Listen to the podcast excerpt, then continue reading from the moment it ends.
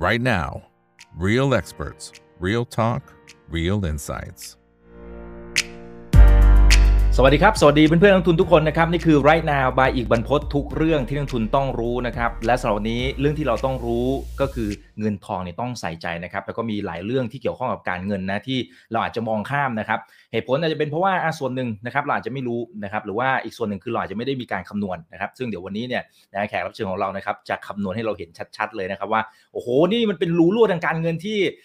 มันอาจจะดูเหมือนไม่เยอะนะหมายถึงถ้าคิดเป็นเปอร์เซ็นต์อาจจะดูไม่เยอะนะแต่มันทบไปทบมาโอ้โหมันเป็นจำนวนหลักแสนหลักล้านหลักหลายล้านได้เหมือนกันนะครับเพราะฉะนั้นเอาเงินตรงนี้ไปต่อยอดการลงทุน มันก็สร้างเม็ดเงินได้จำนวนมหาศาลเลยนะครับวันนี้ได้รับเกียรติจากพี่นุชครับคุณวราพันธ์วงสารคามครับเป็นนักลงทุนเน้นคุณค่า แล้วก็เลขานุการสมาคมนักลงทุนเน้นคุณค่าไทยวีไอแล้วก็มันนี่ทอกด้วยนะครับ สวัสดีครับพี่นุชครับผมสวัสดีค่ะครับสวัสดีอ่าท่านไหผู้ชมที่แล้วสวัสดีน้องอีกด้วย ครับผมวันนี้มาสดใสมากๆนะครับ หน้าตาสดใสเลยนะฮะพี่นุชนะครับนะฮะคนไหนที่เข้ามาแล้วฝากกดไลค์กดแชร์กันด้วยนะครับ Facebook YouTube Twitter Clubhouse นะครับแล้วก็ห้อง Open Line Chat ก็สามารถคลิกเข้ามาได้เลยนะครับ โอเคนะครับ อย่างแรกที่ที่อยากถามพี่นุชก่อนนะครับ ก็คือว่าอย่างพี่นุชเองเนี่ยเป็นนักลงทุนที่ถือว่าประสบความสำเร็จมากๆนะครับ แต่ทีเนี้ยอยากจะถามว่าทำไมเป็นนักลงทุนขนาดนี้แล้วนะครับ แต่ยังให้ความสำคัญกับเรื่องการวางแผนการเงิน แล้วก็พยายามที่จะเหมือนกับว่า ให้แนะนำคนอื่นด้วยครับบอกหุยคุณไปวางแผนการเงินสี่คุณประหยัดตรงนั้นตรงนี้อะไรต่างๆเนี่ยมันโอ้โหเม็ดเงินมหาศาลนะทำไมครับผมอ่าเชิญเลยครับก็พี่มองว่ามันมันเป็นสิ่งสำคัญเนาะแล้วก็อ่าอย่างหนึ่งคือ เราเราโตมาจากตรงนี้เลยอะเราโตมาจากอ่าการวางแผนการเงิน คือชีวิตก่อนหน้านี้ถ้าถ้าไม่ใช่คนชอบวางแผนการเงินเนี่ย ก็น่าจะยากที่จะมาถึงจุดนี้ เพราะเราไม่ใช่คนรวย เนาะทีเนี้ยพี่ก็มองว่าพี่อาจจะเป็นค่าเฉลี่ยของคนในประเทศนี้ก็ได้นะ เป็นมนุษย์เงินเดือนเป็นอะไรอย่างเงี้ยนะ ก็คือแบบเราไม่ได้มีเงิน แล้วก็ไม่ได้มีมรดกอะไรมากมาย ทีเนี้ยการที่จะก้าวข้ามไอ้ความที่เราจะไม่ค่อยมีเงิน หรือจะไม่ค่อยมีเงินใช้อะไรเงี้ย มันก็น่าจะต้องอาศัยวินัยทางการเงิน แล้วก็การใส่ใจเนาะ ทีเนี้ยขออนุญาตเล่าเล่าถึงบุคคลท่านหนึ่งพอดีเอาว่าเลยมีครับ เอาเลยครับดีคุณครับ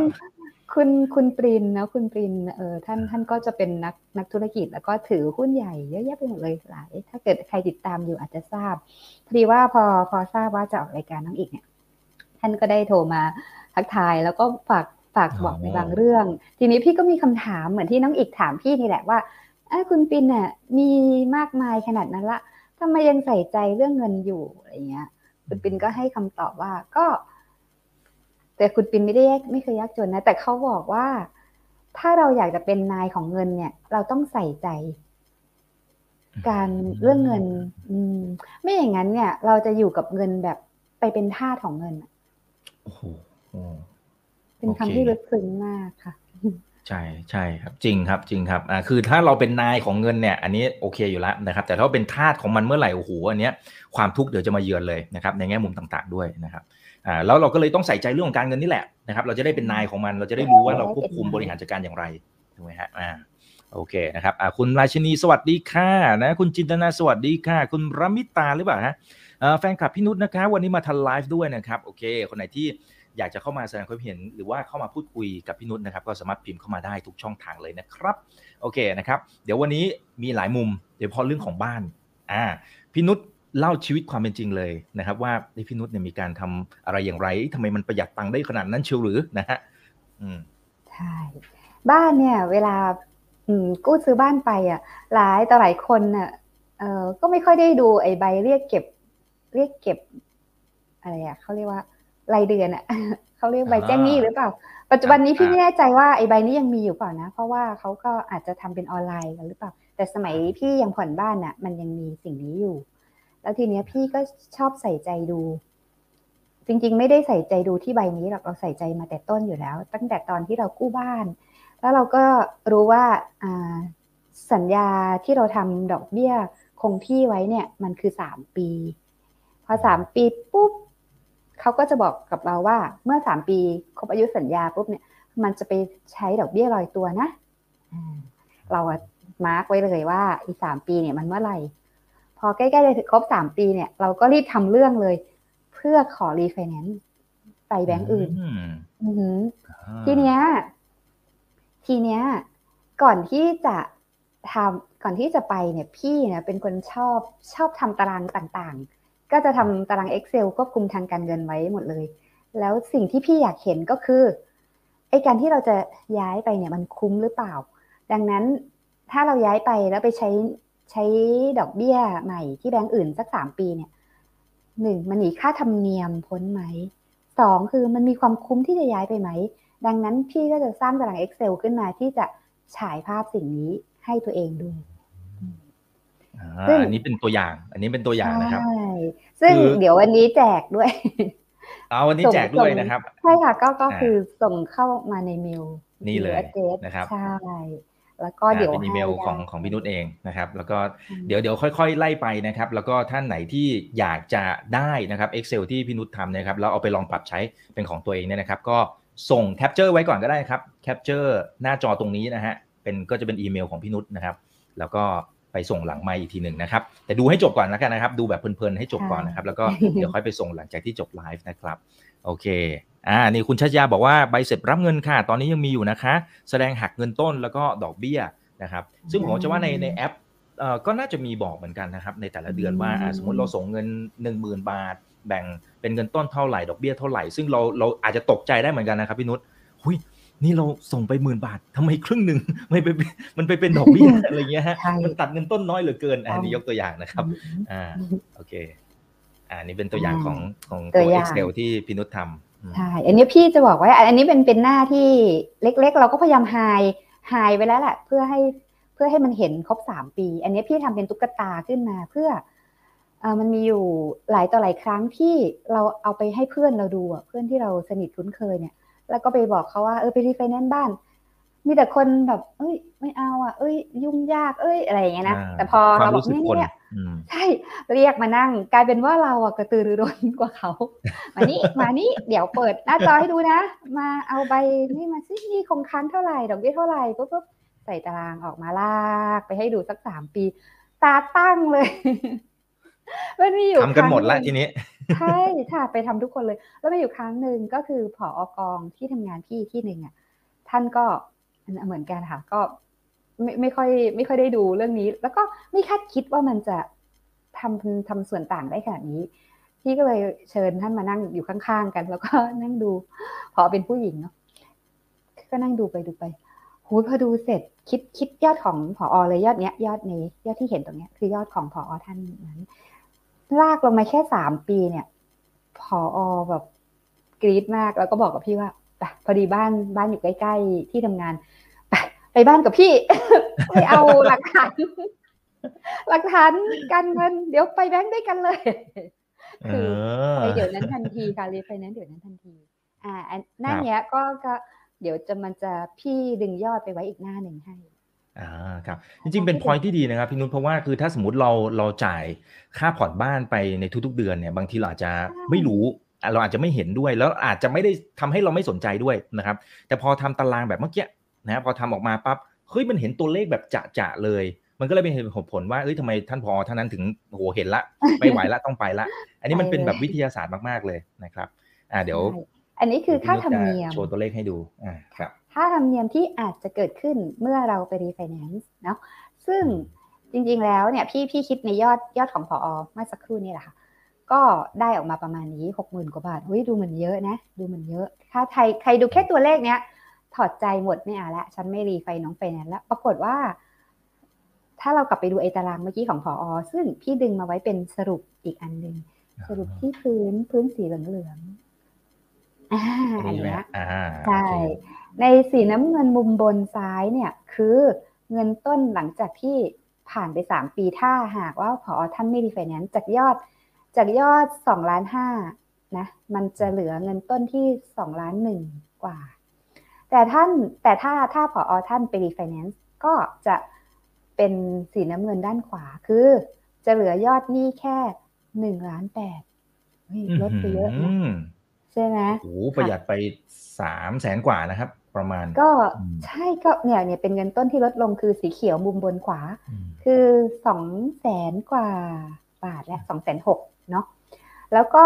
ไอ้ส่วนของดอกเบี้ยเนี่ยก็คือสีชมพู สีชมพูซ้ายคือถ้าหากว่าผออท่านผ่อนไปแบบไม่ไม่ไปรีไฟแนนซ์เลยสามปีผ่านไปเนี่ย ท่านจะเสียดอกเบี้ยไปสี่แสนเก้าแต่อืมพอท่านไปรีไฟแนนซ์เนี่ย ดอกเบี้ยที่ที่เกิดขึ้นน่ะ ก็คือแค่ สองแสนสองคือสีชมพูขวาอืมโอ้โหครึ่งครึ่งๆเลยนะครับอืมใช่ พี่ก็เลยลบออกมาให้ดูว่า เนี่ย มันคือไอ้เจ้าสีเขียวสองช่องบนเนี่ย ช่องบนสุดคือ เงินต้นที่ต่างกันสองก็คือช่องที่สองสีเขียวช่องถัดมาตรงกลางนะก็คือดอกเบี้ยที่ประหยัดได้ เมื่อเอาไอ้สองช่องนี้มารวมกันก็คือประหยัดได้ตั้งห้าแสนกว่าบาท แล้ว อืมอืมดังนั้นเมื่อมาดูไอ้ช่องค่าธรรมเนียมแค่หกหมื่นกว่าบาทเมื่อกี้คือมันคุ้มกว่ากันไม่รู้เท่าไหร่นะ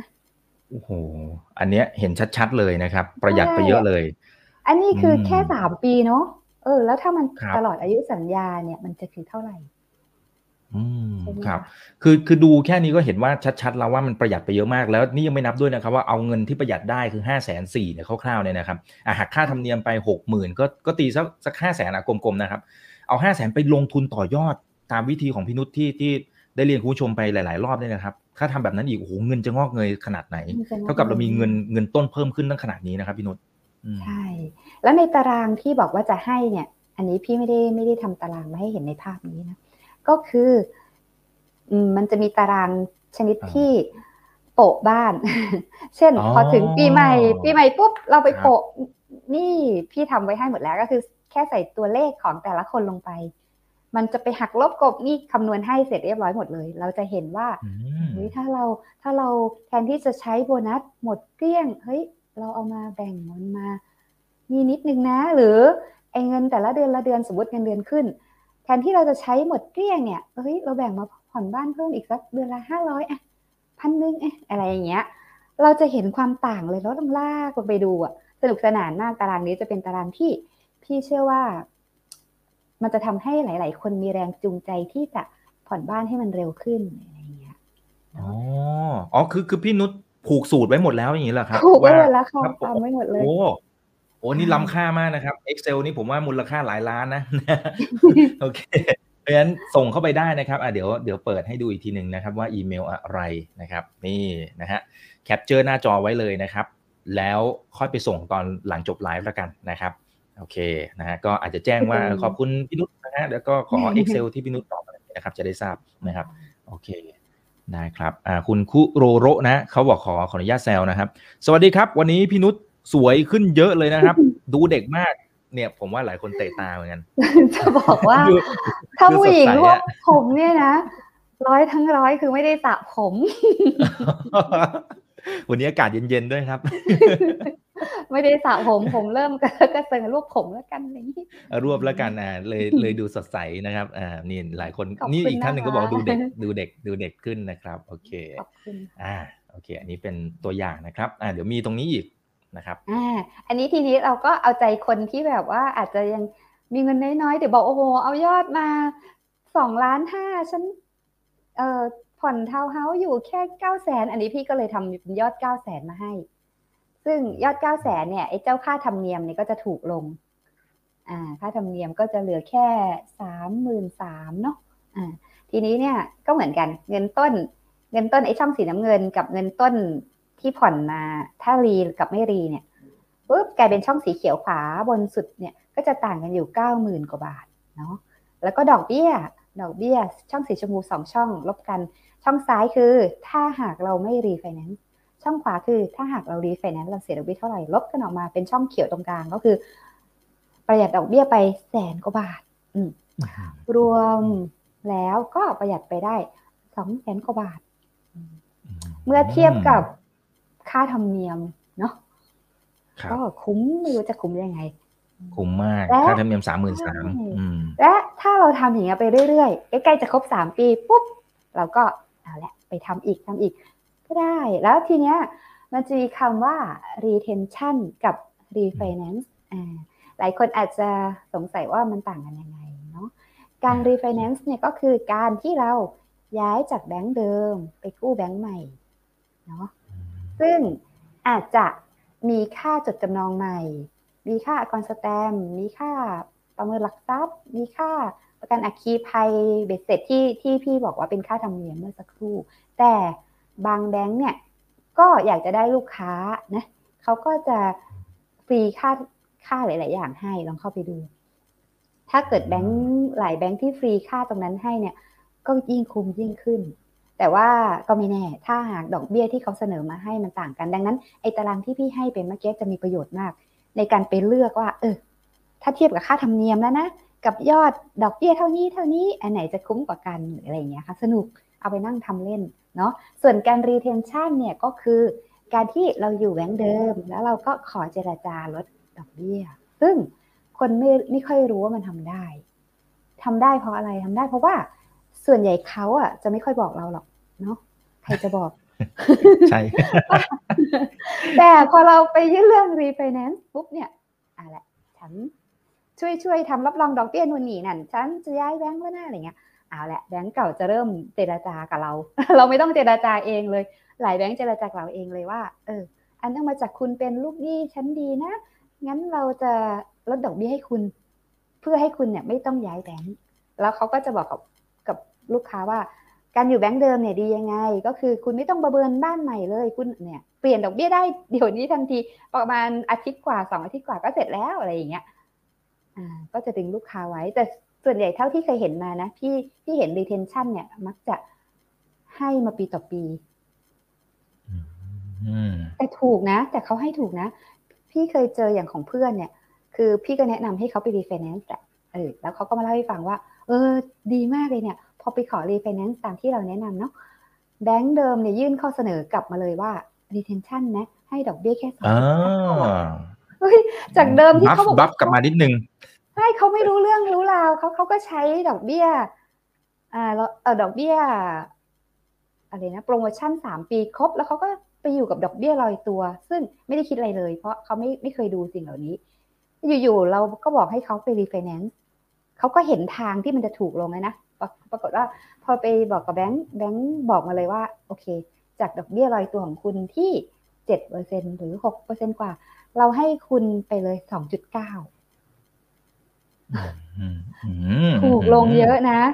ถูกลงเยอะ ไม่ต้องทำอะไรเลย เพียงแค่ไปเจรจาว่าจะรีไฟแนนซ์ครับ โอ้โห นี่ เนี่ยครับ หลายคนก็เป็นแท็กติกหลายคนก็บอก อ้าว แล้วทำไม แบงค์เขาไม่บอกเราอะไม่น่าเชื่อ ไม่น่าเชื่อว่าจะมีสิ่งนี้อยู่ในโลก ถ้ามีแบงค์ก็ต้องบอกลูกค้าสิอะไรเงี้ยอืมเป็นพี่ที่จะบอกไหมไม่รู้ เออเพราะมันก็ถ้าว่ากันไปจริง ๆ มันก็คือรายได้ มันก็คือรายได้ของเขาอ่า แล้วจริง ๆ ถ้าเขาทบทบใช่อ่ารวมๆกันทั้งประเทศเนี่ย มันมันก็มหาศาลนะอะเออถ้าพูดแล้วจริงๆถ้าพูดในเชิงของการทำธุรกิจนะอ่าใช่แล้วเขาก็ไม่ได้ผิดสัญญากับเรา เพราะว่าในสัญญาใช่ที่เราทำกู้กับแบงก์อะเขาก็ระบุเอาไว้แล้วว่า เออดอกเบี้ยเนี้ยนะ ให้คุณดอกเบี้ยคงที่ในอัตราที่ถูกมากสามปีนะ แล้วเมื่อครบสามปีเนี่ยอาจจะไปกลายเป็นดอกเบี้ยลอยตัวนะ ตามประกาศของธนาคารณขนาดนั้น เขาก็ไม่ได้ทำอะไรที่ผิดต่อเราเลยถูกปะเพียงแค่ว่ามันมีเรื่องนี้อยู่แล้วเราถ้าเราใส่ใจนิดนึงเนี่ยเราจะได้ประโยชน์อ่าใช่ครับ อ่ามันมันอาจจะเป็นถ้าถ้าเรารู้เนี่ยอ่าเราจะได้ประโยชน์ละอืมอ่าแล้วยิ่งจริง ๆ ช่วงเนี้ยมันจะมีการแข่งขันระหว่างธนาคารอยู่นะครับเพราะฉะนั้นจริง ๆ มันอาจจะอาจจะเป็นจังหวะที่ดีที่เราสามารถคุยได้นะครับอืมแล้วก็ในช่วงดีครับเนี้ย ในช่วงที่ดอกเบี้ยกำลังจะเป็นขาขึ้นเนี่ย พี่ว่าสิ่งเนี้ยสำคัญมากอืมคิดว่าลองอ่าลองอาจจะดูปวดหัวเล็ก ๆ น้อยๆแต่ว่า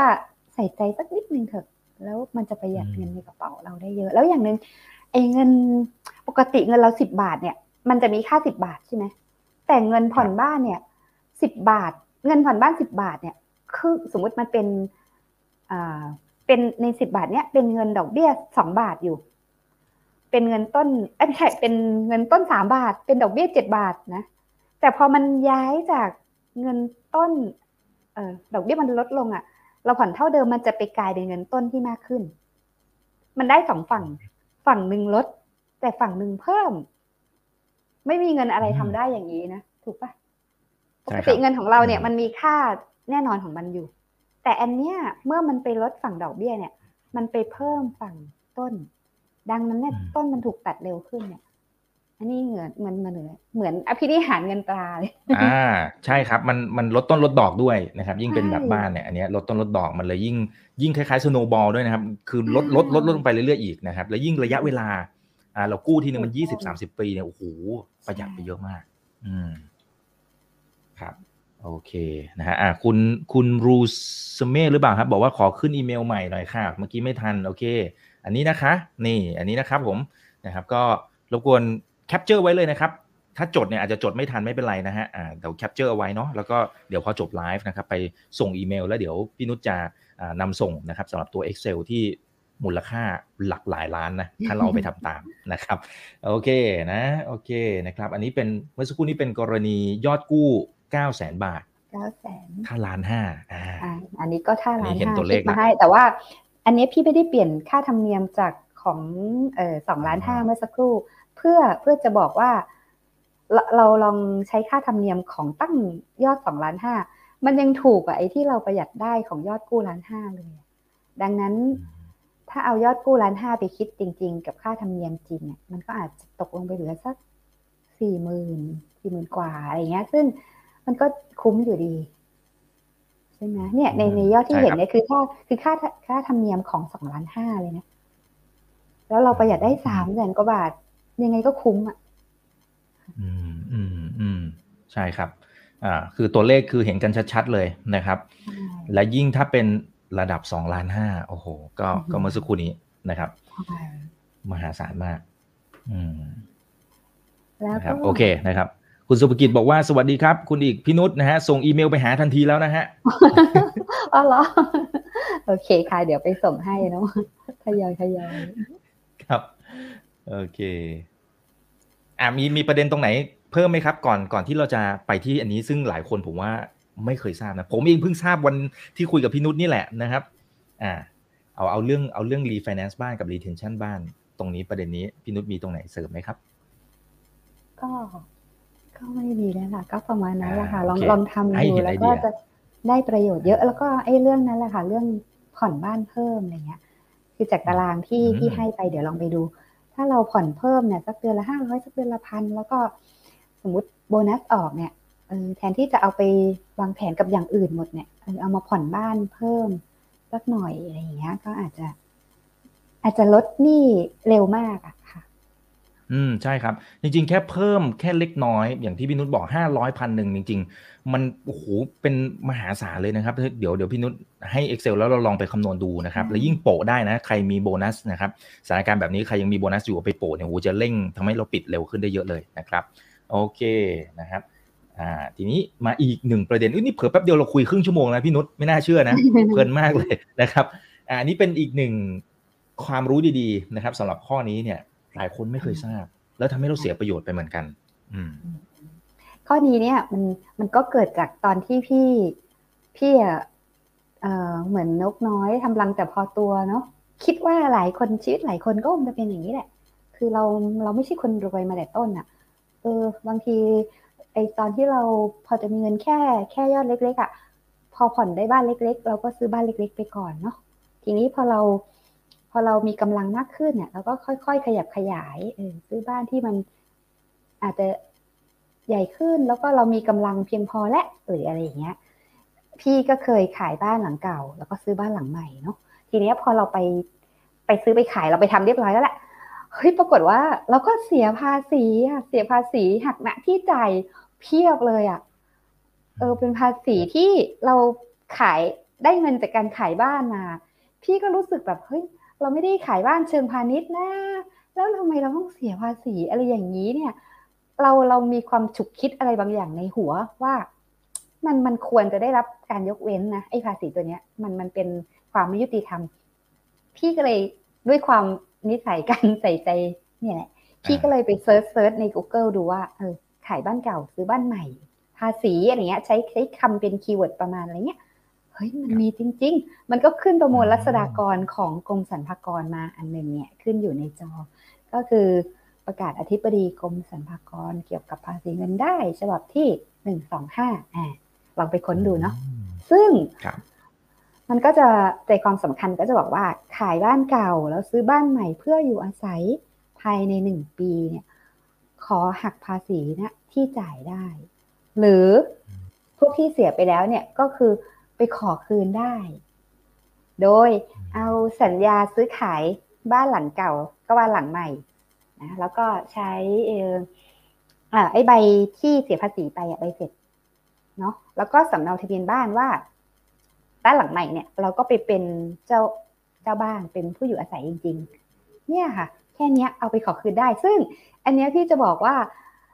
คนรู้น้อยจริงๆแม้แต่เจ้าหน้าที่ก็ยังไม่รู้วันก่อนที่ ขายเสร็จเรียบร้อยก็ไปขอ อันเนี้ยคืน พี่ก็มีความรอบคอบนิดนึงกะว่า เจ้าหน้าที่ก็อาจจะไม่รู้แหละ เพราะมันมันไม่ใช่กฎหมายในชีวิตประจำวัน พี่ก็เลยปริ้นเอประมวลรัษฎากรเนี้ยติดมือไปด้วย mark ไปเรียบร้อย แล้วก็ก่อนไปเนี่ย ก็ยังโทรไปที่กรมสรรพากรส่วนกลางด้วย confirm ว่าอืมสิ่งนี้ มีตรงนี้จริง ใช่ ซึ่งแล้วก็ขอเบอร์ตรงสรรพากรส่วนกลางไว้ ซึ่งเราเราบอกว่า เออข ออนุญาตขอเบอร์อะไรไว้นิดนึงเพื่อเราเกรงว่าถ้าเราเดินไปที่สำนักงานสรรพากรเขตพื้นที่เนี่ย เกิดเจ้าหน้าที่เออไม่ค่อยได้มีคนมาขอคืนตัวนี้แล้วเขาไม่ทราบอะ่ะ เราจะคุยยากเนาะไหนๆเราก็เราก็ได้คุยกับท่านที่ทราบแล้วเนี่ยขออนุญาตนิดนึงเขาก็ให้เบอร์ให้ชื่อมาอืมเหตุการณ์ก็เป็นดังนั้นจริง ๆ พอไปที่สรรพากรเขตพื้นที่ปุ๊บเขาก็บอกว่า ไม่มีนะ มีด้วยเหรอใช่ ใช่ใช่ใช่อย่างนี้เลยเขาบอกมีด้วยเหรออะไรอย่างนี้ เราก็บอกเออมีค่ะมีนี่นี่นี่เราปริ้นมาเรา เนี่ย mark มาเรียบร้อย มันก็เป็นไออะไรพวกนี้มันก็จะเป็นภาษากฎหมายกฎหมายนิดนึงแต่ว่าเจ้าหน้าที่เขาเข้าใจอยู่แล้ว เราคนธรรมดายังเข้าใจเนาะทีเนี้ยเขาก็อ่าประมาณว่า เดี๋ยวแป๊บนึงนะเดินไปโต๊ะนู้นเดินไปโต๊ะนี้ไปโต๊ะนั้นไป confirm ก่อนเพื่อนๆเพื่อนๆมารุมกันดูนิดนึงว่าเฮ้ยมีไอ้เนี่ยไอ้เนี่ยมันถือสิ่งนี้มาอะไรเงี้ย แกเคยเจอไหมอะไรอย่างเงี้ยนะคาดว่าบทสนทนาคงประมาณนี้ ทีเนี้ยครับเออหลังจากคุยกันมาเรียบร้อย ก็เดินมาหาเราแล้วก็มาบอกว่า เออไม่ไม่มีนะไม่ไม่เคยมีใครมาขอคืนนะ สิ่งนี้อะไรเงี้ยอืเนี่ยค่ะมตั้งหลายคนดูเขาก็ยังบอกว่าอืมไม่ไม่เคยนะ ไม่ไม่รู้เราบอกว่า ไม่ไม่เป็นไรค่ะ ประเด็นมันไม่ได้อยู่ที่ว่ามันไม่เคยมีใครมาขอคืนที่นี่เออแต่ประเด็นมันอยู่ที่ว่ามันขอคืนได้ ดังนั้นเนี่ย ก็กรุณาช่วยทำเรื่องให้เรานิดนึงอะไรเงี้ย เพราะว่า คือเราทำเองไม่ได้ไงเราเป็นประชาชน เออมันก็ต้องใช่เจ้าหน้าที่นี่แหละทำให้เราตามระเบียบนี้เนาะถ้ายังไงก็ขอความกรุณานิดนึงเขาก็บอกว่าอืมอืมเหรอเดี๋ยวเขาเดี๋ยวยังไม่แล้วใจเดี๋ยวถามหัวหน้าก่อนหรืออะไรเงี้ยแล้วบอกเอาเอาอย่างนี้เอาอย่างนี้อะเดี๋ยวเราเดี๋ยวเรากดไปคุยกับส่วนกลางให้เพื่อเพื่อให้เจ้าหน้าที่อะมั่นใจขึ้น แล้วก็เลยกดโทรศัพท์ไปที่สรรพากรส่วนกลาง แล้วก็ให้เขาคุยกันเองค่ะตกลงเขาก็บอกว่า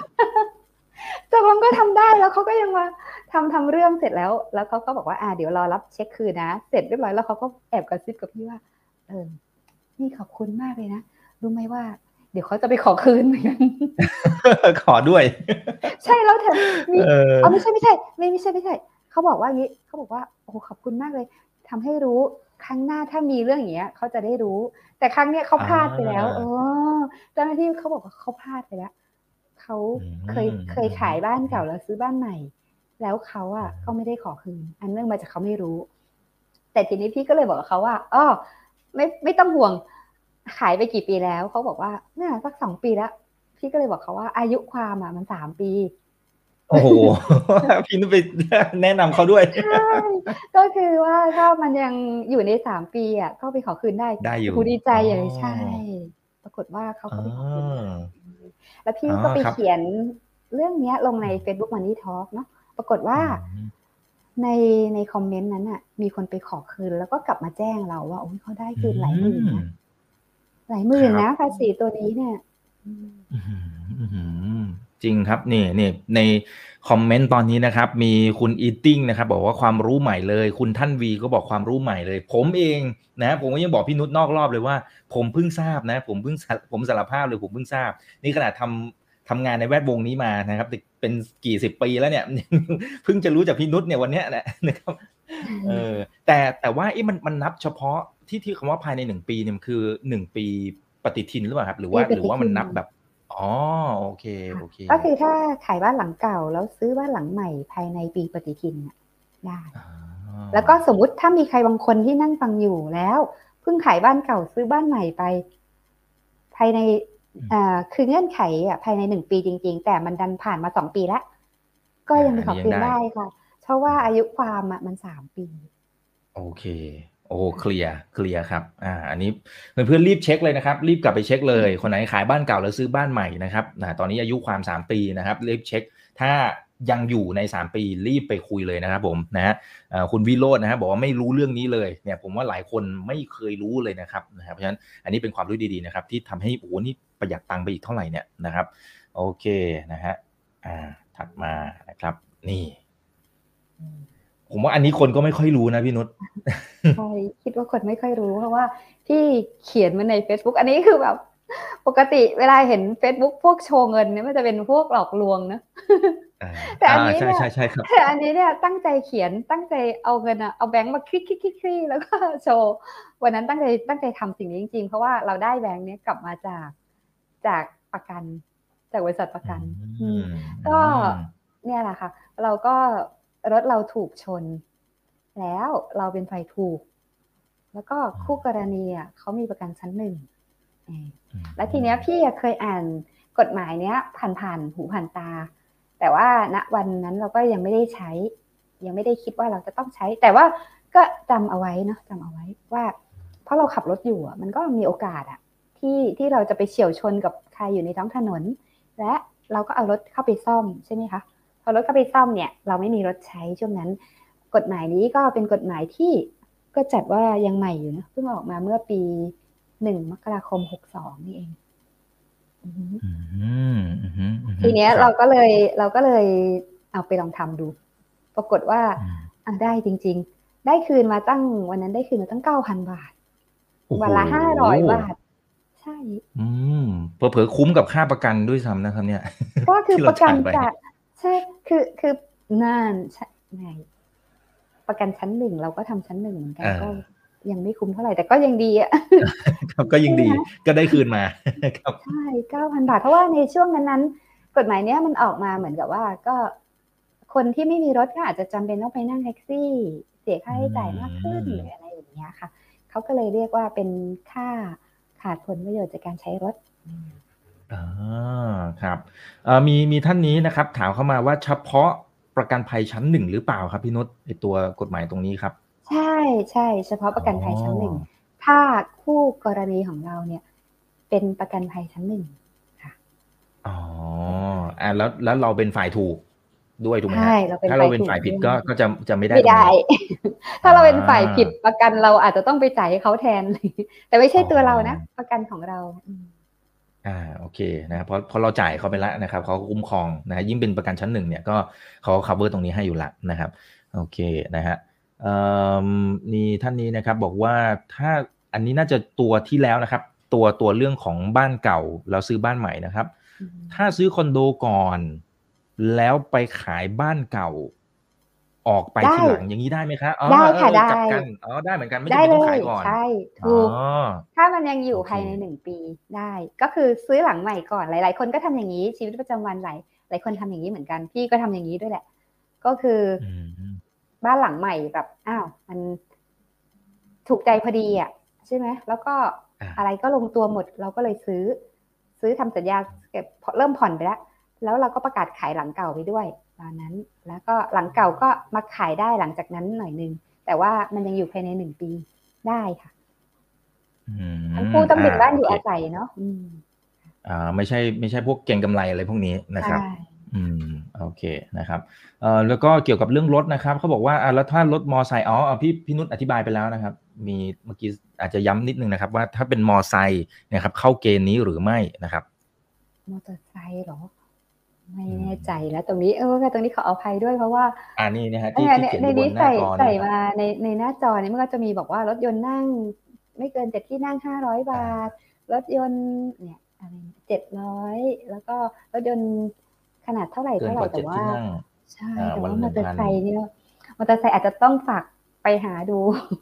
ได้ครับไม่จะรู้จะเหมือนเนอะพี่นุชขอโทษเขียนมาตรงตรงหมายเหตุเขียนตรไหมงเนี้ยครับว่ารถประเภทอื่น ๆที่ ที่ไม่ได้เป็นไปตามข้อหนึ่งเขีถึยนงไว้สาใช่มไหมก็คือเออรถมอไซค์อ่ารถจักรยานยนต์อ่าฮะนะครับ ให้เป็นไปตามข้อเรียกร้องและตกลงกันได้อ๋อโดยเออพิจารณาใช่หลักใช่ฐานเป็นกรณีอ่าก็ต้องคุยกันเองอืประมาณนั้นใช่ไหมครับใช่อ่าใช่ตามตรข้องเรีเนี้ยยกนะร้องอะไรดึงต่างดึงจากข้อกฎหมายมาใส่ไว้ ใช่แต่มันนานแล้วพี่ก็ลืมอ่าลืมอ๋อโอเคค่ะๆครับอ่าแต่แต่สำหรับคนที่ใช้รถเก๋งอะไรแต่เข้าเกณฑ์หนึ่งถึงสามเนี่ยนะครับนี่คุณอย่าลืมไปใช้สิทธิ์ด้วยนะครับ โอเคเอ่อเขาบอกว่าเวลาไปใช้สิทธิ์เนี่ยไปใช้สิทธิ์ยังไงเหรอคะคือติดต่อประกันของเราได้เลยใช่ไหมคะเขาทราบเลยใช่ไหมคะ หรือเขาไม่ทราบเหให้มือนเจ้าหน้าที่หรือเปล่าที่ว่าประกันน่าจะทราบเพราะว่าเออประกันคนน่าจะไม่แน่ใจนะแต่ว่าถือถือกฎหมายไว้ไหนก็ดี แต่ว่าให้ไปที่ประกันของคู่กรณีค่ะก็คือเราก็จะต้องถามคู่กรณีมาว่าประกันของเขาอะ คือ บริษัทอะไรเนาะแล้วก็อ่าขอเลขกรมธรรม์ของเขามา แต่แต่ส่วนใหญ่เขาจะแค่รู้บริษัทประกันเราไปยื่นเนี่ย เช็คเจออยู่แล้วเพราะว่าเราเคลมเราไปเคลมประกันเขาเขาก็จะเรียกค่าซ่อมรถจากคู่คู่กรณีอันนั้นมาอยู่แล้ว ใช่ไหมคะอืมก็คือแต่แต่ทางที่ดีก็ขอเลขอ้างอิงเข้าไปด้วยนิดนึงของคู่กรณีค่ะอ่า มันจะมีอยู่แล้วครับในใบในใบเวลาเราชนกันแล้วเราก็เขียนอืมเลใช่ขรถเลขอะไรแลกกันนั่นแหละค่ะอืมอืมอืมไปที่ครับประกันของคู่กรณีแล้วก็ตอนแรกพี่ไปอะก็ไม่ได้คิดไม่ได้คาดคิดว่าจะได้เงินมาทันทีนะเพราะว่าอ่านหลาย ๆ ที่เขาก็บอกว่า เออให้เอาเลขบัญชีธนาคารแนบไปแล้วเดี๋ยวเขาจะโอนเงินมา แต่วันนั้นไปก็ตกกระจายเหนือความคาดหมายมาก ก็ได้เงินมาเลยนะให้เลยติดแบงค์ใช่ก็เลยเอามาคโอ้ลี่โหคลี่ถ่ายรูป ลงนิดนึงอืมอืมครับ ให้เห็นหลักฐานเลยว่าโอ้นี่ได้จริง ๆ นะนะครับใช่โอเคนะฮะเอิ่มคนบางคนมีรถแต่ไม่อยากขับรถเลยนั่งแท็กซี่นะครับอ่าอันนี้น่าน่าจะแค่แสดงความคิดเห็นเฉยๆนะครับ คุณฉลองเนาะนะครับ โอเคนะครับอ่าประเด็นตรงนี้มีตรงไหนเพิ่มเติมไหมครับ ยังมีเรื่องประเด็นเรื่องของเครดิตภาษีตัวเงินปันผลด้วยนะครับอ๋อใช่ใช่อ่าตรงนี้ก็ เป็นอีกกฎหมายหนึ่งที่คนไม่ค่อยรู้เอออันนี้คือตัวใช่ครับอย่างเช็คเนาะอาจจะมองไม่ค่อยเห็นแต่ว่าสมัยก่อนเนี่ย ยังยังทำเป็นเช็คอยู่ แต่ตอนเนี้ยพี่ให้เขาโอนเข้าบัญชีแล้วอ่าก็เลยจะครับไม่มีเช็คมาแล้วอันนี้จะให้ดูว่าเมื่อตอนปีสองห้าห้า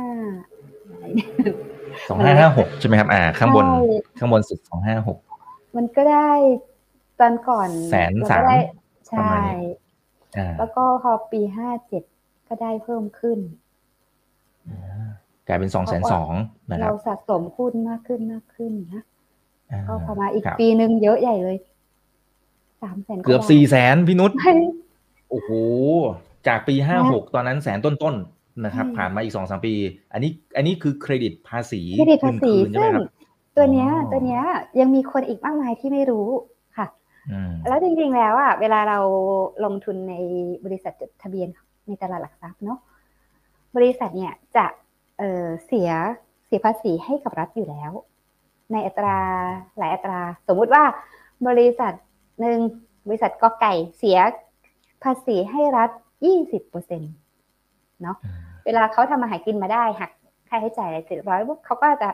เสียภาษี ไป 20%ก่อนที่จะเอามาจ่ายให้เรา มาจ่ายปันผลให้เราอืมไอ้ปันผลนั้นใช่ครัน่ะบจะถูกถูกเสียภาษีให้รัฐไปแล้ว 20%ซึ่งเป็นเงินของเราด้วย เป็นเงินของเราเนี่ยแหละด้วยเนอะอ่าครับทีเนี้ย แล้วพอเขาเอาส่วนที่มาจ่ายปันผลให้เราอะก็จะถูกหักไปอีก 10%นะที่จ่ายอืมอ่า อันนี้ชัดๆ ครับ ทีทีเนี้ย เราก็นั่นแหละ เรามีสิทธิ์ไปเรียกคืนที่บริษัทจ่ายของเรา 20%ให้รัฐไปอะได้หมดเลย ถ้าถ้าเราไม่ได้ทำงานหรือถ้าเรามีรายได้น้อยๆอะไรอย่างเงี้ยเอออ่าซึ่งหลายคนไม่รู้เลยหลายและหลายคนก็อาจจะเคยอ่านเรื่องนี้ผ่านๆตา แล้วก็พี่เคยได้ยินเขาก็พูดกันว่า เฮ้ย เล็กน้อยใช่ให้รัฐไปเถอะให้อะไรอย่างเงี้ยนะ แต่จริงๆแล้วพี่ว่าถ้าเขารู้ว่ายอดเงินมันได้ขนาดเนี้ย หลายคนอาจจะรู้สึกว่าเฮ้ยเออ ไม่ได้ละฉันเอาไม่ได้ละ ต้องรีบไปดูละเฮ้ยฉันอันนี้ฉันไปจริงขอนะคืนสักหน่อยก็ได้นะ อะไรอย่างเงี้ยเอออันนี้จริงนะพี่นุชเพราะหลายคนจะคิดว่ามันอืมเอาแค่เอาแค่ตอนคำนวณนะพี่นุชบางคนยังรู้สึกว่ามันยากยุ่งวุ่นยากวายใช่อ่าอะไรต่างๆ ก็เลยปล่อยผ่านเถอะแต่เมื่อกี้พี่นุชโชว์ให้เห็นแล้วว่า อย่าปล่อยผ่านเลยนี่มันเยอะอยู่นะเออปีใช่ปีหนึ่งเยอะนะนี่ต่อเดืออันนนี้ไม่ใช่อย่งภาปีษีนะอืม ไอ้ไอ้ขอโทษเงินอันนี้ไม่ใช่คืนปันผลนะเงินเงินเครดิตนะภาษี ที่เราอืมจ่ายซ้ำซ้อนไป ถามว่า ถามว่า อ้าวทำไมทำไมตลาดหลักทรัพย์ไม่มานั่งบอกเรารายบุคคลทำไมใครต่อใครไม่มานั่งบอกกับเราเป็นรายบุคคล ซึ่งตัวเนี้ย มันคล้ายๆ มันคล้ายๆกับเมื่อเราเกิดเป็นประชาชนคนหนึ่งเนี่ย มันจะมีกฎหมายที่เราจำเป็นต้องรู้เยอะไปหมดเหมือนคล้ายๆ กับรัฐธรรมนูญหรืออะไรเงี้ย มันจะบอกว่ามันเป็นกฎหมายที่ประชาชนพึงจะรู้หรืออะไรอย่างเงี้ยเขาก็แอดซูมเอาว่า เธอต้องทราบสิ่งนี้นะอืมแต่ถ้าเราไม่ทราบก็เรื่องของเราอ่าถ้าเธอประไม่มาณทรานั้บนก็คือเรื่องคขวาอมงหมาเธยอเออใช่ความหมายเขาคือใช่ประมาณนั้นแหละนะถ้าเราไม่ทราบเรื่องของเรา แต่ถ้าเรารู้มันก็เป็นสิทธิ์ของเรา แล้วมันก็มันก็เนี่ยแหละเป็นเงินของเรา อืมใช่อ่าหลายคนก็บอกครับเฮ้ยอย่างนี้ บางคนบอกจริงเหรอมันจะจริงเหรอ เฮ้ยแบบหลอกลวงหรือเปล่าโกหกเปล่าหรืออะไรเงี้ย บางคนเขาไม่เชื่อไงว่ามันมันเยอะอะอ่าแต่ทีเนี้ยเอ้ยแล้วทำไมฉันไม่รู้ล่ะ ก็นั่นน่ะสิ ก็แล้วทำไมไม่รู้ สิ่งเหล่านี้วันนี้ก็เลยเนี่ยมาบอกมันหาให้รู้นี่แหละ ใช่หาความรู้ได้อ่าครับอ่าทีนี้มันจะมีเรื่องการคำนวณที่หลายคนบอกว่าปวดหัวเหลือเกินนะครับ อาจจะรบกวนให้พี่นุชอ่ายกตัวอย่างให้ฟังให้ให้เห็นภาพหน่อยนะครับจะจะได้หลายคนจะได้เหมือนกับว่าปลดล็อกบางที่มันเป็นมันเป็นเรื่องคล้าย ๆ กับ กึ่งกึ่ง mindset ที่มันมันเหมือนเป็นเป็นปมที่ที่อยู่ในหัวเราความรู้สึกเราว่าเฮ้ยเครดิตภาษีมันยากนะมันยากมากนะครับคำนวณก็ยากขอคืนก็ยากอะไรต่างๆนะครับอ่าวันนี้เดี๋ยวเดี๋ยวพี่นุชจะได้ปลดล็อกว่าเอ้ยถ้าวันที่ทำเป็นนะจริงๆมันเป็นไปตลอดชีวิตด้วยซ้ำแล้วนี่มันคือผลประโยชน์ของเราอะนะฮะอย่างนี้ดีกว่า พี่เคยเขียนบทความเอาไว้ใน Facebook Money Talk ซึ่งตรงนั้นเนี่ยก็จะใส่ลิงก์ของอาการอธิบายที่แบบชัด กว่านี้ไว้อีก ทีนี้อาจจะ search search แบบเฟซ search แค่ search คำว่า FB คือ Facebook Money Talk แล้วก็ search ว่าเครดิตภาษีเนี่ยมันขึ้นเลย มันเป็นโพครับเก่าๆที่เคยเขียนไว้อย่างเนี้ยค่ะ แล้วมันจะอธิบายละเอียดกว่านี้ แต่ว่าณณตอนนี้ก็อธิบายคร่าวๆ เช่น อธิบายคร่าวๆให้ให้เข้าใจเป็นเป็นเงินเป็นทอง เช่น ถ้าเราเอ่อได้ปันผลหนึ่งร้อยบาทเนี่ย เอ่อเงินที่มาถึงเราหนึ่งร้อยบาทเนี่ย มันคือมันคือถูกหักภาษีนะที่จ่ายเอ้ยไม่ใช่ยังไงนะมันจะถูกหักภาษีนะที่จ่ายไปไปสิบบาทสิบเปอร์คือเซ็นต์สิบเปอร์เซ็นต์อ่าใช่แต่จริง ๆ แล้วอะมันมากกว่านั้น มันคือเราเราต้องได้ตั้งร้อยยี่สิบแต่บริษัทเอาอืมของเราอะ จ่ายให้รัฐบาลไปแล้ว อ่า เพราะเขาต้องเขาต้องเสียภาษีนะขาหนึ่งก่อนใช่ อ่าซึ่ง corporate tax ก็ตอนนี้ยี่สิบเปอร์เซ็นก็เลยเสียใช่ตรงนั้นไปก่อน แล้วถึงมาหักให้เราอีกสิบเปอร์เซ็นเท่ากับเราโดนสองต่ออะถูกไหมฮะหักให้เราอีกอืมใช่ และส่วนที่จ่ายให้เราอะ จากร้อยเปอร์เซ็นของเราร้อยเปอร์เซ็นของเรายี่สิบอ่า สมมติหนึ่งร้อยบาทของเราเนี่ยยี่สิบาทบริษัทเอาของเราจ่ายให้รัฐบาลไปแล้ว เหลือแปดสิบาทให้เรา ไอ้แปดสิบาทของเราเนี่ย จ่ายมาให้เราถูกหักภาษีหนะที่จ่ายไปอีกแปดบาทอีกสิบเปอร์เซ็นเราเหลือแค่ เจ็ดสิบสองบาทเจ็ดสิบสองครับใช่จากหนึ่งร้อยบาท ซึ่งโอ้โหอืมมันมันเสียไปเยอะเลยเนี่ย ถ้าพูดให้เข้าใจง่ายๆก็ประมาณเนี้ยค่ะ แล้วมันมีวิธีครับขอคืน แต่ทีเนี้ยอ่าเวลาขอคืนเนี่ยหลักฐานที่ต้องใช้เนี่ยมันก็คือต้องใช้ว่าเราได้ปันผลเท่าไหร่ ซึ่งตัวเนี้ยมันจะเป็นใบรับรองอ่าปันผลที่ได้จากตลาดหลักทรัพย์ ซึ่งอ่าให้ TSD เข้าไปหมครับใช่ค่ะ ให้เข้าไปอืมสมัครตรงนั้น แล้วเราจะใช้ตัวที่เป็นอิเล็กทรอนิกส์อะส่งส่งให้กรมสรรพากรได้เลยอืมสะครับดวกมากเราไม่ต้องไปนั่งหาเอกสารเลยมากมาย แต่อ่าแต่ทีเนี้ย แต่ทีเนี้ยทั้งนี้ทั้งนั้นเนี่ย เราจะได้ภาษีอะไรกลับมาเต็มเม็ดเต็มหน่วยหรือเปล่าเนี่ยก็อยู่ที่ว่ารายได้เราเยอะหรือเปล่าถ้ารายได้เราเยอะอืมเราก็อาจจะขอคืนตัวเนี้ยเราไม่ไม่คุ้ม ไม่เผื่คุ้อมไปเสียใช่ภาษีเพิ่มขึ้นมา แต่ถ้าใคถูรกที่เป็นถูกคนตรวจสอบอีกถูกตรวจสอบอีก แต่ถ้าใครเป็นคนที่หนึ่งรายได้น้อยอยู่แล้ว เนี่ยโอ้โหสมควร อย่างพี่เนี่ยพี่อืมไม่ได้ทำงานแล้วเนาะก็ก็เนี่ครับนะหรือ หรือถ้าใครอ่าเสียภาษีเยอะก็อาจจะเอาหุ้นปันผลน่ะ ไปใช้เป็นชื่อลูกนะอืมอืมอ่าโอเคครับอ๋อแล้วเดี๋ยวก็ลูก ถ้าลูกอายุครบยี่สิบแล้วก็เปิดพอร์ตให้เขาแล้วก็อ่าหุ้นนั้นนะให้เขาไป แล้วก็อยู่ในพอร์ตลูกปุ๊บพอได้ปันผลมาอ๋อานั่นแหละโอ้คนนั้นแหละประเด็ไม่นมีนี้ไม่ไม่ไม่มีได้รายคิดได้เลเลยยครับใช่อืมก็ขอคืนได้เป็นเม็ดเป็นหน่วยอ๋อครับโอ้อ้อันนี้อันนี้ดีมากครับ อันนี้ดีมากครับ ไม่ไม่เคยคิดประเด็นนี้เลยครับ โอเค เนี่ยเดี๋ยวรอรอน้องบรรผลอายุยี่สิบก่อนนะครับ อีกสิบแปดปี ชื่อเป็นมงคลมากเลย ชื่อชื่อน้องปันผลครับ ครับผม โอเคนะครับ คุณอานะฮะ บอกว่าได้ทั้งความรู้ได้ทั้งเงินแล้ว เดี๋ยวจะเอาเงินไปเที่ยวดอยอีกทีหนึ่งอันนี้ประโยคหลังน่าจะแซวเนี่ยก็ยังดีนะยังมีเงินไปเที่ยวดอยใช่ไม่งั้นต้องควักกระเป๋าตัวเองไปเที่ยวดอยกับอันนี้อะได้เงินส่วนที่ไม่เคยรู้เออแล้วก็เอาเงินอ่าไปเที่ยวใช่ดอยครับก็ยังดีอืม โอเคครับอ่าคุณเทปป้านะครับ บอกว่าสวัสดีครับพี่นุชนะฮะเสียงพี่นุชเพราะมากๆ น่าฟังมาก ๆเลยนะครับ ได้ความรู้ดีด้วยนะฮะโอเคอ๋อคุณแฮปปี้เอิร์ดอืมถามประเด็นนี้ ย้อนหลังได้ไหมคะ น่าจะหมายถึงตัวเครดิตภาษีเงินปันผลนะครับอืมคล้ายๆกับไอ้บ้านเมื่อกี้อะค่ะ อายุความสามครับปี ซึ่งเมื่อเร็วๆนี้เองอ๋อที่เอาโพสต์เนี้ยมา repost ซ้ำปรากฏว่ามีคนมาถามเหมือนกันว่าเออ ได้ไหมพี่ก็เลยบอกเขาไปว่า อายุความอะมันสามปีลองไปขอคืนดูสิแล้วมารายงานผลด้วย ปรากฏว่าเขาก็มารายงานผลให้ทราบว่าเออได้ตกลงเขาขอคืนได้นะ ขอบคุณมากได้โอ้ได้เป็นกอบครับเป็นกำเลยใช่อืมอืมอ่าโอเคนะครับ คุณแฮปปี้เออร์นะครับ อันนี้โอ้ตอบกลายเป็นว่าตอบสองคำถามไปเลยนะครับ เมื่อสักครู่นี้นะครับ มีคนหนึ่งบอกอ่าย้อนหลังได้ไหมย้อนหลังได้กี่ปีอันนี้ตอบไปแล้วนะครับ โอเคนะครับอ่า คุณมิโดริส่งหน้ายิ้มมาให้นะครับ โอเค คนไหนชื่นชอบพี่นุชนะครับ ลองพิมพ์เข้ามาได้ทุกช่องทางนะครับ ส่งหัวใจมาก็ได้เนาะนะส่งหัวใจมานะครับ โอเค สวัสดี 700 ท่านนะครับ ยังไงฝากกดไลค์กดแชร์กันด้วยนะครับ YouTube อย่าลืม Subscribe นะครับ TikTok เราก็มีละ ตอนนี้พยายามจะไปหลายช่องทางเหมือนกันนะครับ พี่มาร์คซักเคอร์เบิร์กนี่ก็แหมหลังๆนี่แหมจะไปโลกเมตาเวิร์สนะครับ ก็เลยอาจจะนิดนึงนะครับนินทาไม่ได้ครับ เดี๋ยวเดี๋ยวเดี๋ยวโดนบีบอีกครับ โอเคนะครับ เดี๋ยวขอดูหน่อยนะฮะ เขาบอกเป็นความรู้ที่ไม่เคยรู้เลยนะฮะ อืมเอ่อคุณสุภกิจบอกว่า โอ้อันนี้อันนี้อาจจะไม่ได้นะคุณสุภกิจนะครับ คุณสุภกิจบอกว่าขอขอชื่อหุ้นเฮ้ยขอชื่อหุ้นไม่อันนี้อาจจะไม่ได้ได้ เอาเอาหลักการได้ไหมพี่นุชเอาเอาให้หลักการเพื่อให้คุณสุภกิจไปทำการบ้านต่อแล้วกันนะครับ ว่าพี่นุชดูยังไง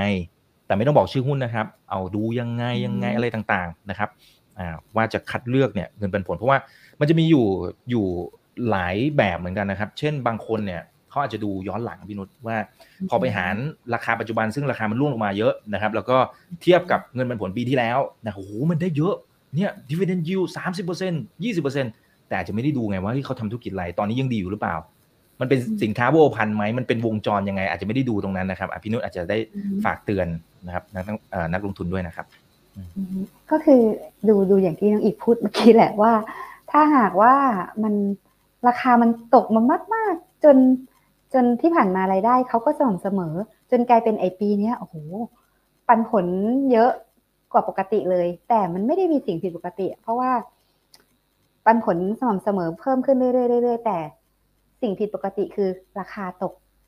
เท่านั้นเองอาจจะตกตามตลาดตกใจ ตกตามความผันผวนของโควิด หรือรายได้ปีนี้เขาอาจจะตกจริง ๆ ก็ได้จากโควิด อืม ราคาก็ตกไปด้วย และถ้ามันเป็นกรณีคล้ายๆอย่างเนี้ยก็คือ พอทุกๆอย่างกลับมา เขาจะขายของได้เท่าเดิมอะไรเงี้ย ก็จะรายได้ก็น่าจะเท่าเท่าๆเดิมหรือเปล่า ไม่น่าจะลดลงอะไรอย่างเงี้ยค่ะก็วิธีดูผล เอ้ยเบื้องต้นก็ประมาณนี้ดังนั้นก็จะซื้อได้อืมแต่ถ้าหากว่าครัมันบเป็นมันเป็นแบบเอ่อหุ้นหูปีนี้ คนเอามาเรียงในในหุ้นปันผลดี ให้ผลปันผลยี่สิบเปอร์เซ็นอืมแต่แต่ ก็ไปดูนิดนึงว่าอาจจะขายที่ดินมาได้ หรืออ่าขายหุ้นเอ่อขายหุ้นที่มีอยู่ในมืออะไรอย่างเงี้ยก็ก็เป็นวันไทม์ใช่ มันจะเป็นกำไรแค่ครั้งเดียว อันนี้มันก็อาจจะไม่ใช่ก็ได้พอดูย้อนหลังกลับไปกลับไปอ้าวอืมเมื่อก่อนไม่ได้จ่ายปันผลเลยนี่นา หรือก็มีอีกอีกแบบหนึ่งเช่น กู้เงินมาปันผลอะไรอย่างเงี้ยมีนะอะอันนี้ก็อาจจะไม่โอเค เพราะว่าในที่สุดบริษัทก็จะมีหนี้สินเพิ่มขึ้น อ่าค่ะ ก็น่าจะเป็นอ่าปันผลที่มาจากกำไรที่ได้หากินได้อะไรอย่างนี้อ่าใช่ครับอ่าอันอันนี้ต้องไปเช็คนะครับ แล้วก็ดูศักยภาพในการเติบโตของเขาด้วยนะครับ คุณคุโรนะฮะบอกว่าปกติอันนี้แสดงความคิดเห็นเฉยๆนะครับ ปกติแล้ว day trade ได้ปันผลนิดหน่อย เพราะติดดอยนะแล้วก็จะวนเวียนแบบนี้นะครับอ่ามันมีข้อเสียไหมครับเอาไม่ถึง day trade ใช่ไหมครับ คุณคุโรนะครับอือ่มาอ่า จริงๆแล้วอะก็ไม่ไม่ได้จะตัดสินหรืออะไรเนาะแต่เพียงแต่ว่าจะไม่ค่อยอยากกล่าวถึงเดทเทรดเยอะ เพราะว่าจริง ๆ แล้วมันก็มีคนที่สำเร็จจากสิ่งนั้นอืมมีคนที่ไม่สำเร็จอะไรอย่างเงี้ย ทีเนี้ยที่พี่มาเน้นทางทางทางด้านปันผลหรืออะไรเงี้ยเพราะอาจจะเป็นพี่เป็นนักลงทุนระยะยาวอืมเนาะทีเนี้ยครับมันก็จะจะไม่ไม่ค่อยได้ ไม่ค่อยได้เดทเทรดค่ะอืมอ่แต่ถามว่ามันจะเป็นอีกมันเป็นแนวหนึ่งข้อเสียอะไรหรือเปล่าก็ ก็บางทีถ้าเดทเทรดก็อาจจะไม่ค่อยได้รับ ไม่ค่อยได้ถือจนผ่านปันผล ทีเนี้ยพอถ้าไม่ได้ถือผ่านปันผลก็อาจจะไอ้กฎหมายเครดิตภาษีเนี่ยก็จะไม่มีประโยชน์ต่อเขาอะไรอย่างเงี้ยค่ะอืมแต่ว่าครับในผมในบางคนเนี่ยเขาอาจจะมีความถนัดหรืออะไรก็ก็ว่าไปแต่ว่าพี่จะเป็นนักลงทุนระยะยาวเนาะ ก็ก็จะไม่ไม่ได้ถนัดส่วนนู้นค่ะอ่าใช่ครับอ่าโอเคนะครับ คนละคนละศาสตร์นะครับผมอันนั้นก็ต้องไปฝึกฝนอีกแบบหนึ่งนะครับโอเค คุณพัฒพลนะครับบอกว่าขอบคุณพี่นุชมากนะคะฮะความรู้ใหม่ๆ เรื่องภาษีบ้าน อันนี้ไม่เคยรู้เลยค่ะนะโอเคนะครับเอ่ออีกท่านหนึ่งบอกว่าเอ่อความสม่ำเสมอคือทุกสิ่งอ่านี่เป็นประโยคที่ดีนะครับใช่คุณสุรพัฒน์นะ โอเคเนี่ยนะครับมีอีกเรื่องหนึ่งที่เมื่อสักครู่ก่อนเข้ารายการได้คุยได้คุย ที่บอกว่ามีโอกาสได้คุยกับคุณปรินมาคุณปรินก็ท่านก็ฝากมาในเรื่องของประกันสุขภาพที่คิดว่าอ่าประชาชนทั่ว ๆ ไปเนี่ย ควรจะมีไว้ คืออาจจะไม่ต้องไปซื้อเพิ่มก็ได้ แต่ว่าถ้าเรามีประกันสุขภาพของหน่วยงานก็ไม่ใช่ส่วนใหญ่ก็มีอยู่แล้วเนอะเออซื้อเพิ่มไว้หน่อยให้ให้มัน พอพอได้ Cover คุ้มครองใช่ เพราะว่าอย่างอย่างกรณีของคนทำงานเอกชนเนี่ย บางทีเขานั่งอยู่กับประกันเงินค่ารักษาจากประกันประกันสังคมจนลืม จนลืมไปว่า เดี๋ยวพอเกษียณเนี่ย มันจะไม่มีสิ่งนี้แล้วทีเนี้ยไอ้ช่วงลืมลืมๆเนี่ยลืมทำไว้ พอไปนึกขึ้นได้จะใกล้เกษียณเนี่ย เบี้ยมันจะแพง อืม หรือบางกรณีเขาไม่รับด้วยนะครับพี่นุชไม่รับด้วยอืมใช่ แต่เดี๋ยวนี้หลาย ๆ ประกันก็พยายามแก้ปัญหาตรงนี้ให้ลูกค้านะก็พยายามออกออกออกมาให้นะแต่ว่าเบี้ยแพงเลยแหละอืมแล้วก็อีกส่วนหนึ่งก็คือ ที่อยากฝากอีกอย่างก็คือ เช่น พอวันนี้เราพูดถึงการขอเครดิตภาษี ขอลดหย่อนภาษีกันมากมาย ทีนี้เนี่ยเอ่อการซื้อประกันเนี่ย มันก็ช่วยเอาไว้ลดหย่อนภาษีได้ แต่อ่าถูกมันมีครับมันมีข้อที่พี่อยากฝากไว้อีกนิดนึง พอดีอย่างพี่เคยเห็นบางคนเนี่ยเขาซื้อประกัน ตอนที่เขาเอาเอาไว้ลดภาษี เอาไว้ลดภาษี แต่ว่ามองสั้นไปนิดนึง ลืมไปว่าเดี๋ยวตัวเองเกษียณเนี่ยจะไม่ค่อยต้องไปขอคืนภาษีอะไรมากแล้วบางคนดันทำประกันวงเงินมาก ๆ ในระยะยาวเอาไว้อืมซึ่งพอเกษียณปุ๊บเนี่ยบำนาญก็ใหม่มีเงินก้อนสุดท้ายอาจจะจะได้สำรองเลี้ยงชีพออกมา ก็ต้องใช้สอยอย่างประหยัดอ้าว ประกันที่ซื้อเอาไว้เยอะๆเพื่อจากภาษีเนี่ยยังอยู่อ่าอันนี้คือพลาดเนาะดังนั้นเนี่ยประกันไว้ลดหย่อนภาษีเนี่ยให้มอง อย่าลืมมองว่าเราจะเกษียณตอนอายุห้าสิบห้าหรือเปล่า หรืออาจจะเกษียณหกสิบก็คือดูให้สัมพันธ์กัน อืมครับ อ่า นี้เป็นเป็นจุดที่ดีมากๆนะครับ หลายคนอาจจะไม่เคยคิดนะครับเพราะเราเราอาจจะมองแบบระยะสั้นๆ แต่จริงๆถ้าเรามองยาวๆเหมือนที่พี่นุชว่าเนี่ยเราจะเห็นภาพนะครับ โอเคนะฮะเพราะว่าอ่าถ้าคุณพัฒนะครับถ้าอืมครับ ถ้าเราซื้อไปแล้วเนี่ย แล้วเราไปเวนคืนเนี่ยโอ้โหเสียหายยับเยินมากอืมโดนแทบไม่เหลือโดนไม่คุ้มอืมใช่ ใช่ใช่ครับอ่าเพราะฉะนั้นเราเราวางแผนไว้ตั้งแต่ตอนต้นนะครับ อันนี้จะช่วยเซฟเงินได้เยอะนะครับเออคุณไมค์นะครับ คุณไมค์บอกว่า ในมุมของมินุษคิดว่าณนาทีนี้เนี่ยควรจะถือเงินสดนะครับสักกี่เปอร์เซ็นต์หรือพี่นุชลงทุนตลอดเวลาหรือเปล่า ถ้าเป็นสไตล์ของพี่นุชนะครับอ่าหรือบางช่วงถ้าเจอความเสี่ยงมากๆ จะมีแบบทริมขายออกมาบางส่วนเพื่อถือเงินสดเพิ่มไหมครับ อืมอืมถ้าเกิดว่าใครที่มีเงินสดอยู่แล้วอะ ก็ถือเงินสดรอก็ดีก็ดีนะแบบจะบอกว่าไงดีอืมรอดูสักช่วงหนึ่งเพราะว่า ช่วงนี้ช่วงนี้เศรษฐกิจมันดูจะถดถอย แต่แต่ก็อย่าคิดว่า อย่าคิดว่า เราจะซื้อหุ้นได้ถูกที่สุดอะอ่าคือคืออย่างอย่างแรกต้องปรับทัศนคตินิดนึงก่อนว่า ถ้าซื้อหุ้นช่วงที่มันถูกได้อะก็ดีเนาะแต่อย่าไปคิดว่าเออเราจะต้องซื้อหุ้นได้ราคาที่มันถูกที่สุดก้นเหวสุดๆอะไรเงี้ย มันอาจมันอาจจะ ทำให้เราถือเงินรอแล้วแบบ ไม่ได้แล้วบางทีมันมีผลทางจิตวิทยาว่าหุ้นบางตัวที่เราเคยมองไว้ เราจะไม่กลับไปแตะมันอีกเลย เพราะฉันเคยเห็นเธอราคานี้ ฉันรับไม่ได้เลยอะอย่างเงี้ย แต่ว่าในช่วงที่เศรษฐกิจกำลัง อืม ดูจะเป็นถดถอยมากๆขนาดนี้ ตลาดหุ้นเนี่ยมันก็จะตอบสนองอยู่แล้ว ก็อาจจะบางคนที่มีเงินสดถืออยู่แล้วอะก็อาจจะรอดูได้ แต่ ถ้าใครที่มีหุ้นอยู่เนี่ย แล้วหุ้นมันเกิดแบบตกลงมาจนไม่เหลือกำไรแล้ว หรือบางคนอาจจะขาดทุนด้วย ถ้ามาคิดว่า เฮ้ยฉันคัดแล้วฉันเอาเงินสดออกมารอ ตัวเนี้ย ไม่รู้เลยไม่กล้าช่วยตัดสินใจ เพราะว่า ไม่แน่ ไม่แน่ว่าคุณขายออกมาแล้ว เกิดมันกลับขึ้นมาพอดีอะไรเงี้ย มันมันเงินหายจริง แต่ถ้าใครที่กำลังจะมีเงินใหม่ ๆ ก้อนใหม่เข้ามา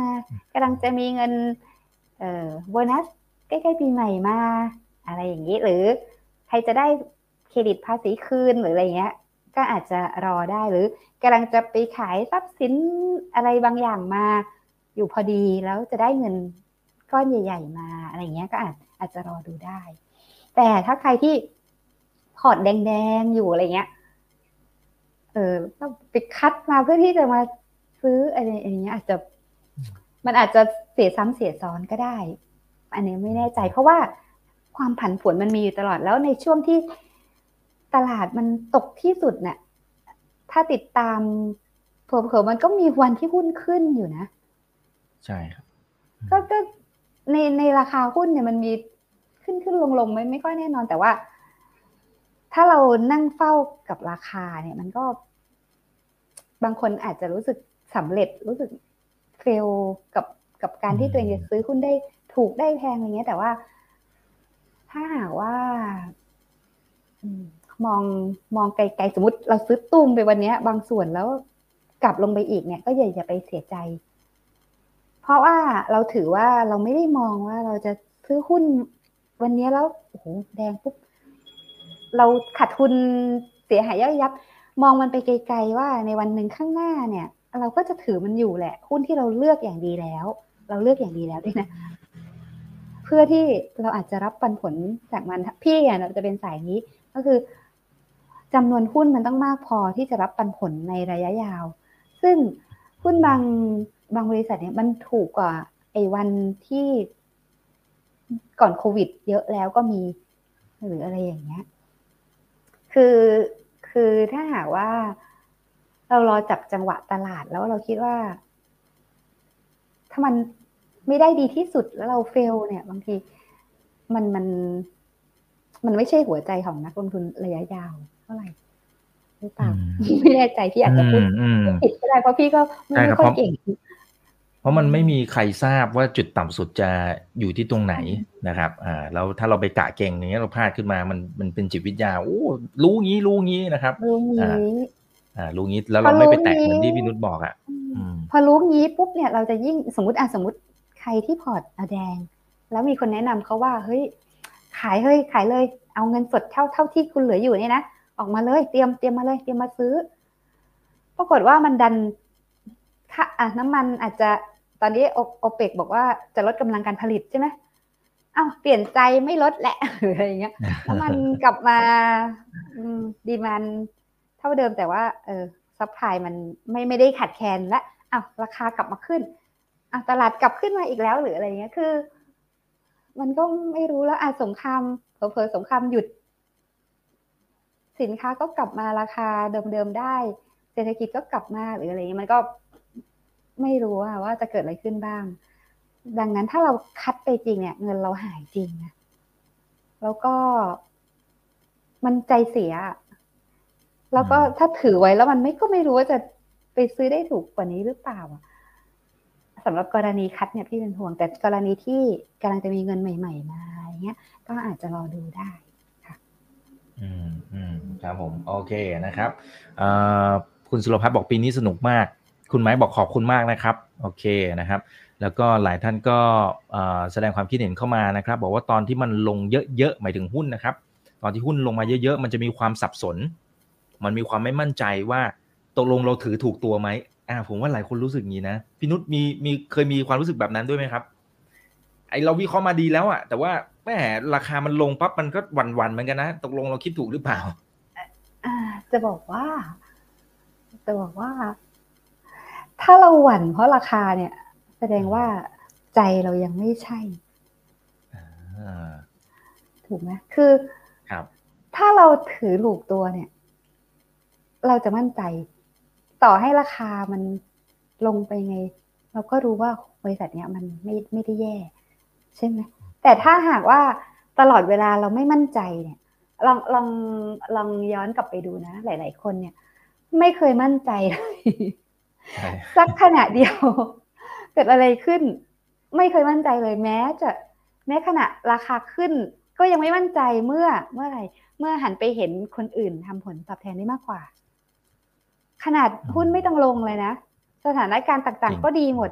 แต่เหลือบไปเห็นหุ้นตัวอื่นวิ่งกระจายแล้วหุ้นในมือที่เราถืออะนิ่ง เนี่ย คนคนนั้นก็เสียความมั่นใจได้แล้ว แล้วยิ่งพอมาหุ้นแดงเนี่ยโอ้โหสภาพจิตแย่เลยทีเนี้ยคนที่ไม่มั่นใจเนี่ย ก็คือเราเลือกหุ้นไม่ดีแต่ต้นหรือเปล่า หรือเราไปเข้าหุ้นที่มันวิ่ง ไม่ได้มีพื้นฐานอะไรรองรับเลย แต่ต้นหรือเปล่าแล้วอย่างเงี้ยก็ไม่ควรมั่นใจ แม้แม้ราคาขึ้นด้วยซ้ำป่ะเนาะอืมจริคืงอคือรับความมั่นใจของบางคนเนี่ย ไปมั่นใจที่ราคาขึ้น อืม ซึ่งทั้งทั้งๆที่หุ้นหลาย ๆ ตัวไม่ได้มีพื้นฐาน ไม่ได้มีกิจการอะไรที่ดีรองรับ คนก็มั่นใจลองลองดูดิที่ที่เขาแห่กันเข้าไปตอนที่ราคาหุ้นบางตัวที่มันไม่ได้มีพื้นฐานอะไรรองรับเลยขึ้นน่ะ คนเอาความมั่นใจมาจากไหน แล้วความมั่นใจนั้นอะ มันถูกต้องหรือเปล่า ใช่ไหมมันก็ไม่ได้ถูกต้องเลย ทั้งทั้งที่มันผิดด้วยซ้ำคนยังมั่นใจ แต่หลาย ๆ คนไม่มั่นใจ ทั้งทั้งที่ถือถูกตัวอยู่ ถามว่าเพราะอะไร เพราะว่าคุณเลือกหุ้นนั้นมาเองหรือเปล่า คุณรู้จักมันหรือเปล่า หรือว่าไปขอใครเข้ามา ไปเอาหยิบจับมา ถ้าคุณไม่รู้จักมันเนี่ย คุณก็ไม่มั่นใจที่จะถือมันหรอ กอืมก็อาจจะต้องาพยายามที่จะรู้จักหุ้นที่ตัวเองถือให้มากขึ้น เพื่อเราจะได้มั่นใจอืมครับอ่าถ้าเรารู้จักนะครับ ความเสี่ยงมันก็จะลดลงด้วยนะครับ โอเคนะฮะ ก็อ่าคุยกันพอสมควรแล้วนะครับพี่นุชนี่เผื่อแป๊บเดียวนี้ก็ชั่วโมงเศษๆแล้วนะครับ ก็ยังอยู่กันประมาณ 850 ท่านนะครับ ยังไงขอบพระคุณมากนะครับ ฝากกดไลค์กดแชร์ทุกช่องทางด้วยนะครับ YouTube อย่าลืม Subscribe กันด้วยนะนะครับฝากห้องอีกโอเวเรื่ลาองหนึ่งชัดก็สามารถคลิกเข้ามาได้อ่าใช่ครับ ได้เลยครับเจอเลยฝากครับอีกเรื่องหนึ่งบางคนบอกว่าอันเนี้ยมาแนะนำให้ไปผ่อนบ้านเพิ่มอะไรเงี้ยอืมจะเอาเงินที่ไหนไปผ่อนบ้านเพิ่ม แต่แต่เอาจริง ๆ แล้วถ้าคนต้องการจะ จะหาเงินที่เหลือ แล้วขยันใส่ใจอะ มันมักจะเจอ แต่ถ้าคุณไม่หา ก็ไม่ค่อยเจอไอ้เงินเหลือๆเนี่ย บางทีมันมันมีอยู่แล้วแหละ แต่ว่าไม่หาก็ไม่เจอ แล้วก็อย่างหนึ่งก็คือ บางทีมันมันจะเสียไปกับความอยากได้อยากมีเสมอทีเนี้ย บางคนเนี่ยไปหาเงินให้มันเพียงพอความอยากได้อยากมีอะมันไม่ค่อยเคยพอ เพราะว่าความอยากได้อยากมีอะมัน กว้างไกลออกไป ขอบเขตของมันกว้างไกลออกไปตามเงินที่เราหาได้ แต่ถ้าเราควบคุมความอยากได้อยากมีได้เนี่ย มันจะง่ายกว่าการที่เราไปหาเงินให้เท่าทันความอยากได้อยากมีแล้วเราจะมีเงินเหลือไปทำนู่นทำนี่อีกเยอะอืมครับ โอเคนะครับ อันนี้เป็นข้อคิดที่ดี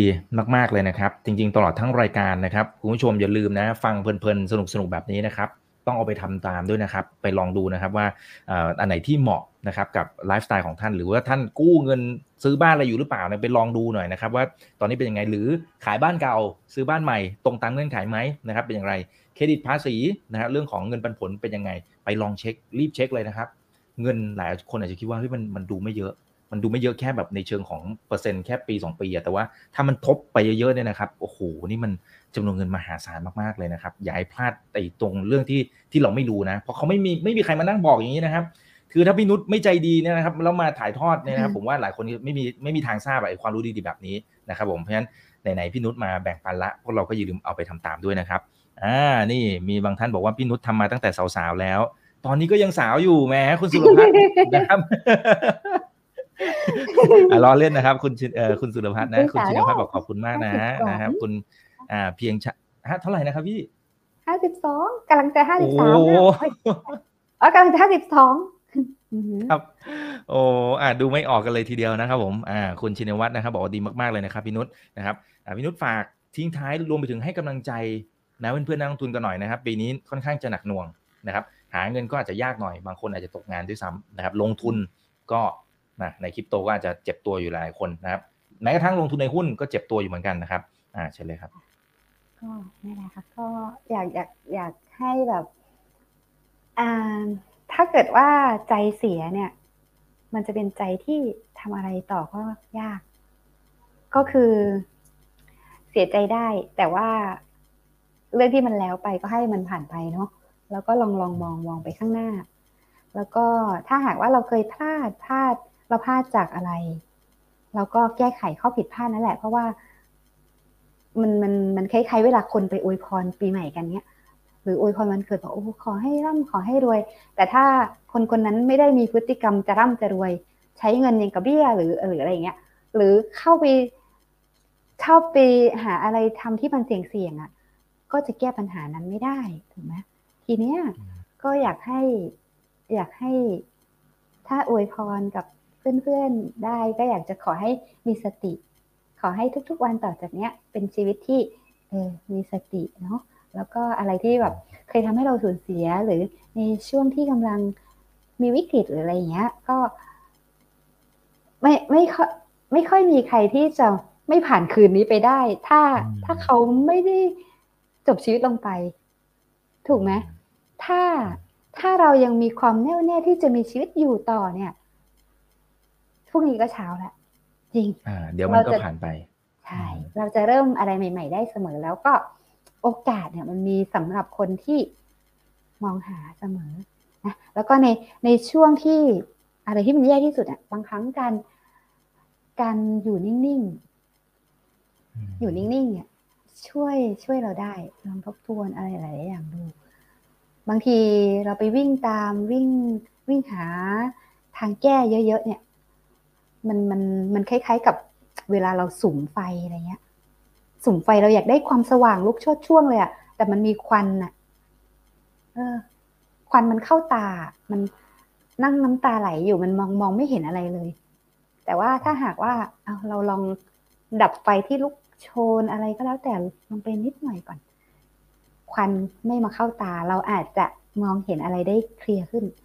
ก็คือขอให้รักษาใจให้ดี แล้วก็เชื่อว่า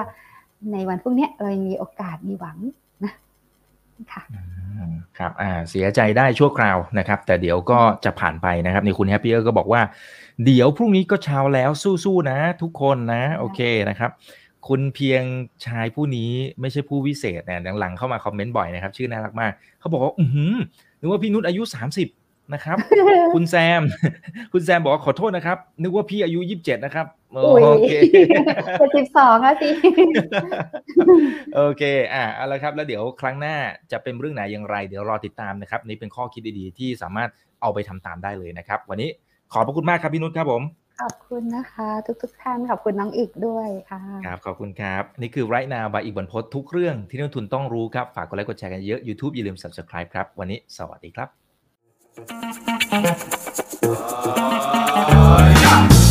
ถ้าชื่นชอบคอนเทนต์แบบนี้อย่าลืมกดติดตามช่องทางอื่นๆด้วยนะครับ ไม่ว่าจะเป็น Facebook, YouTube, Line Official, Instagram และ Twitter จะได้ไม่พลาดการวิเคราะห์และมุมมองเศรษฐกิจ และการลงทุนดีๆ แบบนี้ครับ อย่าลืมนะครับว่าเริ่มต้นวันนี้ดีที่สุด ขอให้ทุกท่านโชคดี และมีอิสรภาพในการใช้ชีวิต ผม อีกบรรพฒนาเพิ่มสุขครับ